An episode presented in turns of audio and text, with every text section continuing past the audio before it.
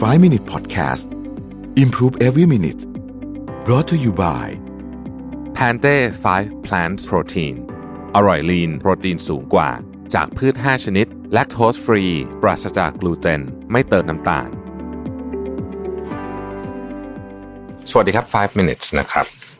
วันนี้จะมาเล่าเรื่องของนักแข่งรถ แล้วก็เจ้าของสายการบิน ที่ต้องบอกว่าเป็นหนึ่งในบุคคลสำคัญในประวัติศาสตร์นะครับนิกกี้ลาวด้าเนี่ยนิกกี้ลาวด้าเนี่ยเป็นแชมป์ฟอร์มูล่าวันนะฮะในปี 1976เนี่ยนะครับเขาบอกว่าสนามนูร์เบิร์กริงในเยอรมันเนี่ยนะฮะที่เขาชอบเอาไป test รถกันตอนนี้นะฮะเราจะได้ยินว่าทำเวลาที่นูร์เบิร์กริงเท่าไหร่อะไรเงี้ยนะรถที่ ทำได้เร็วที่สุดเท่าไหร่อะไรเงี้ยแต่ว่าสมัยก่อนเนี่ยสนามนี้ถูกใช้ในการแข่งขันด้วยนะฮะซึ่งสนามนี้มันขึ้นชื่อเลยว่าอันตราย แล้วก็นิกกี้ลาวด้าก็บอกว่ามันอันตรายนะอันตรายเกินไปนะครับ แล้วก็เขาก็คาดหวังว่าจะมีคนฟังเขาแต่ไม่มีนะฮะทุกคนไม่สนใจเขาแล้วก็แข่งในระหว่างการแข่งขันเนี่ยรถของนิกกี้ลาด้าก็ประสบอุบัติเหตุในลักษณะที่เขาเคยบอกว่าเออเนี่ยมันจะมีอุบัติเหตุแบบนี้เกิดขึ้นได้นะครับ เขาก็ต้องบอกว่าหนักมากอุบัติเหตุเนี่ยถึงขั้นว่าหมวกกันน็อกเนี่ยที่เป็นชิ้นส่วนพลาสติกเนี่ยนะครับมันไหม้นะแล้วก็เขาเนี่ยสูดดมไอ้แก๊สพิษจากพลาสติกที่ไหม้นี่เข้าไปนะครับ ผมเขาหูเขาเปลือกตาเนี่ยแบบไหม้เลยเทปหมดเลยนะแล้วก็หัวทั้งหมดเนี่ยคือบริเวณศีรษะนี่คือแบบอาการหนักมาก คือโคม่าเลยนะฮะโคม่าแต่ว่าเขาไม่เสียชีวิตนะฮะรอดมาได้นะครับ แล้วก็กลับเข้ามาแข่งในฤดูกาลเดิมนั่นแหละนะฮะคือยังอยู่ในฤดูกาลเดิมท่านยังไม่ได้ข้ามฤดูกาลนะครับแค่ 6 สัปดาห์หลังจากที่เกิดอุบัติเหตุนะครับเเขาแพ้แชมป์แค่หนึ่งคะแนนเท่านี้แต่ว่าแชมป์ที่ชนะเขาคนนั้นเนี่ยนะฮะระหว่างที่นิกกี้เราได้นอนอยู่ 6 สัปดาห์ในโคม่าเนี่ยคนนั้นนะแข่งรถอยู่นะคือเวลานับคะแนนฟอร์มูล่าวันเนี่ยเขานับสมมติมันมี 10 สนามเขาต้องนับรวมกันแล้วก็เป็นแชมป์ใช่ไหมฮะไม่ได้ไม่ใช่เฉพาะแชมป์แต่ละสนามเนี่ย เพราะฉะนั้นเนี่ยคือ 6 สัปดาห์นั้นที่นิกเราได้อยู่ในโคม่าเนี่ย อีกคนหนึ่งก็ก็คือขับไปเรื่อยก็เก็บแต้มไปนะแต่ว่านิกกี้เราได้ก็แพ้แค่หนึ่งแต้มนะฮะสิ่งที่เขาได้เรียนรู้จากเรื่องนี้คือ เขาจะไม่เชื่ออะไรใครอีกละในเรื่องที่มันสำคัญกับชีวิตเขานะครับ ในปีถัดมาเนี่ยเขาก็ใช้ผิวหนังโอ้โหข้างหนึ่งมาทำเหมือนกับกราฟทำเปลือกตาใหม่นะฮะแล้วก็ไปลงแข่งฟอร์มูล่าวันนะฮะแล้วก็ ชนะอีก ชนะอีก ครั้งนี้เนี่ยเขาชนะในรถที่ต้องบอกว่า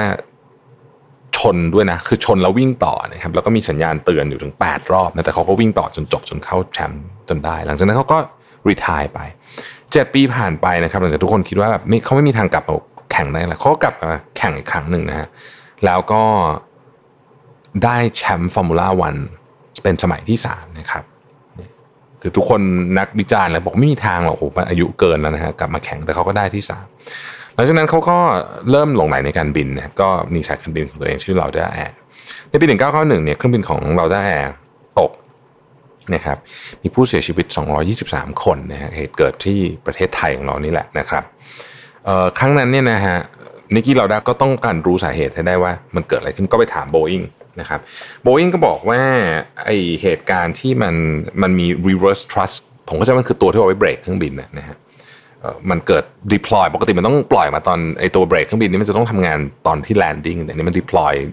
เกิดขึ้นกลางอากาศ มันก็เลยทำให้เครื่องบินตัวหนึ่งเหมือน เหมือนกำลังลดลงหรือว่าหมุนกับข้างอะไรอย่างเงี้ยนั่นนะประมาณนั้นนะฮะถ้าเกิดผมเข้าใจผิดขออภัยด้วยนะครับ นี่แหละ แต่ว่าโบอิงบอกว่าเหตุการณ์นี้มันสามารถแก้ไขได้นะครับ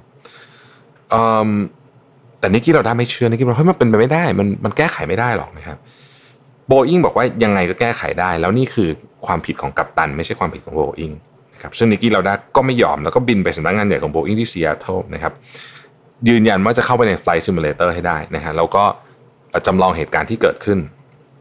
นะครับโบอิงบอกว่าเอ้ยนี่มันเป็นการสอบสวนของโบอิงนิกกี้ลาวด้าบอกว่า it's my plane my name my damage เพราะฉะนั้นยังไงก็จะไปให้ได้นะครับตัวเขาก็เข้าไปใน simulator นิกกี้ลาวด้าเป็นนักบินที่เก่งแล้วก็มีประสบการณ์มีชั่วโมงบินที่สูงนะครับขับ แล้วก็จำลองเหตุการณ์เนี่ยสิบห้ารอบใน simulator ตกทุกครั้งพูดง่ายๆคือไม่สามารถที่จะกู้ได้เหตุการณ์ไอ้ที่ thrust reverser มันเกิด deploy ขึ้นมากลางอากาศเนี่ยนะเอ่อ reverse thrust เนี่ยมัน deploy มากลางอากาศมันกู้ไม่ได้นะฮะมันคือมันไม่สามารถที่จะแก้ไขได้นะครับนิกกี้ลาวด้าบอกว่าโบอิงต้องออก statement ว่าเป็นความผิดของโบอิงนะฮะ ทนายของโบอิงบอกว่าโอ้มันต้องใช้เวลานะ กว่าจะต้องทำ statement เนี่ยนะสองสามเดือนน่ะกว่าจะได้เนี่ยนะครับนิกกี้ลาวด้าไม่ยอมแล้วเขาก็ไม่รอด้วย คือเขาก็ไม่ได้แบบอยู่เฉยๆอะไรอย่างเงี้ยนะฮะสิ่งที่เขาทำเขาบอกแบบนี้ครับเขาบอกว่าอ้าวอย่างนี้แล้วกัน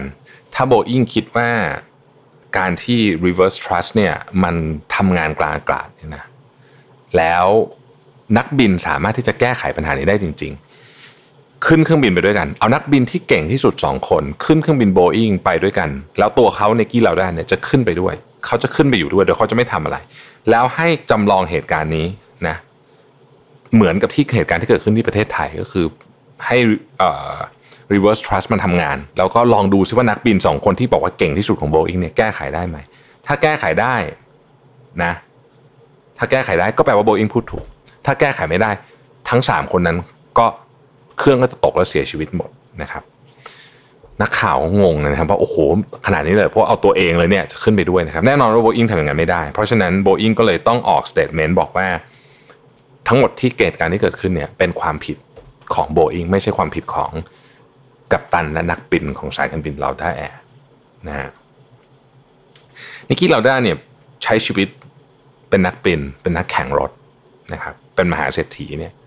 ทั้งหมดเนี่ยเขาบอกว่าเขาใช้ชีวิตแบบนี้มาได้เนี่ย เพราะว่าเขาเคยเชื่อคนอื่น เขาเคยมีความเชื่ออะไรบางอย่าง เสร็จแล้วเมื่อคนอื่นไม่ฟังเขาเขาก็ยอม แล้วมันก็เกือบจะทำให้เขาตาย เพราะหลังจากนั้นหลังเหตุการณ์นั้นเกิดขึ้น เขาก็เชื่อตัวเอง เชื่อสัญชาตญาณตัวเอง โดยเฉพาะในเรื่องใหญ่ ๆ แบบนี้นะครับ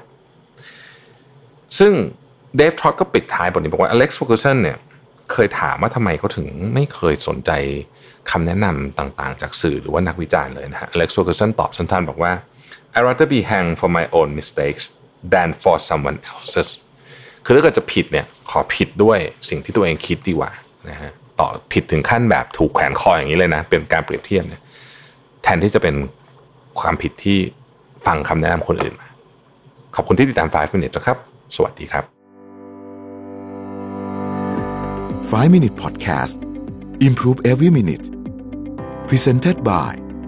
Pante 5 Plant Protein